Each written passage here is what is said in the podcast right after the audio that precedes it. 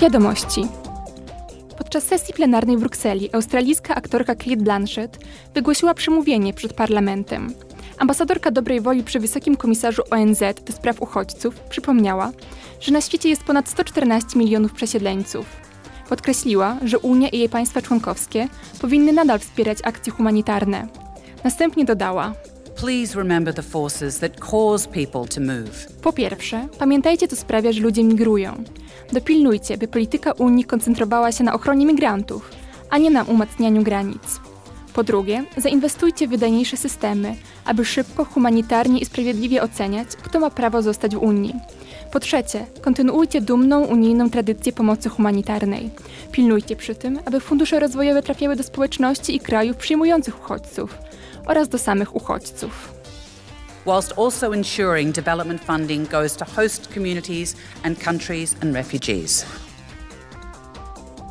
Europosłowie ocenili w Brukseli wyniki posiedzenia Rady Europejskiej, które odbyło się pod koniec października.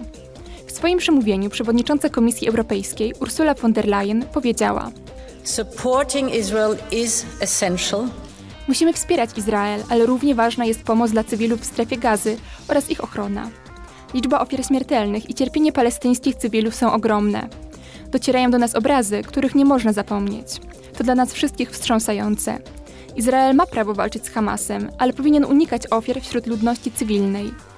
Jego atak powinien być jak najbardziej ukierunkowany, ponieważ każde ludzkie życie jest ważne, czy to izraelskie, czy to palestyńskie.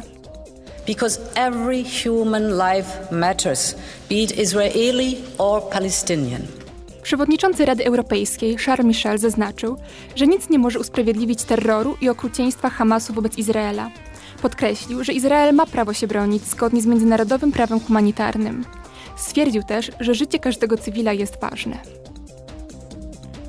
Negocjatorzy Parlamentu i Rady osiągnęli porozumienie w sprawie ogólnoeuropejskich ram tożsamości cyfrowej. Dzięki unijnemu portfelowi obywatele będą potwierdzać swoją tożsamość i będą mieć dostęp do usług publicznych i prywatnych. Będą też mogli przechowywać, udostępniać i podpisywać dokumenty elektroniczne. Korzystanie z portfela będzie dobrowolne, a użytkownicy będą mieć pełną kontrolę nad swoimi danymi.